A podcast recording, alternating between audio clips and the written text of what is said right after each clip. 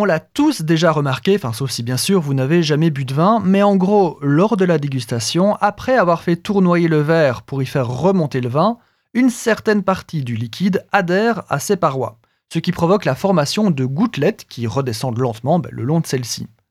On appelle ça les larmes du vin ou encore les jambes du vin, et nous allons en parler un peu plus en détail aujourd'hui. Certains disent que c'est un indicateur du niveau d'alcoolémie du vin, et ils n'ont pas tort, en partie du moins. Cet effet est dû au fait que l'alcool a une tension de surface inférieure à celle de l'eau.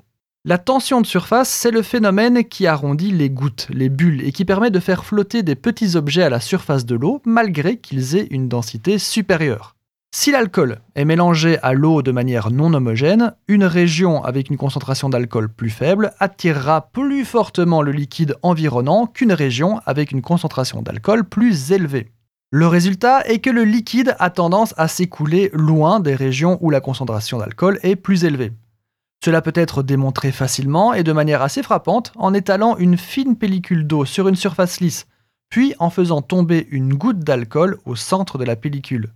Le liquide va s'échapper de la région où la goutte d'alcool est tombée.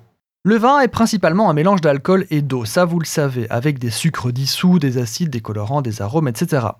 Là où la surface du vin rencontre le côté du verre, l'action capillaire fait grimper le liquide sur le côté du verre. Ce faisant, l'alcool et l'eau s'évaporent de cette petite colonne, mais l'alcool s'évapore beaucoup plus rapidement. Accrochez-vous, la diminution de la concentration d'alcool qui en résulte entraîne une augmentation de la tension superficielle du liquide, donc une aspiration d'une plus grande quantité de liquide de la majeure partie du vin, qui a une tension superficielle plus faible en raison de sa teneur en alcool plus élevée. Le vin remonte alors sur les parois du verre et forme des gouttelettes qui vont retomber sous leur propre poids. Voilà pourquoi on a tendance à penser que plus le vin est fort en alcool, plus on verra apparaître le phénomène. Ce qui n'est pas faux en soi, mais il y a d'autres variables à prendre en compte malgré tout.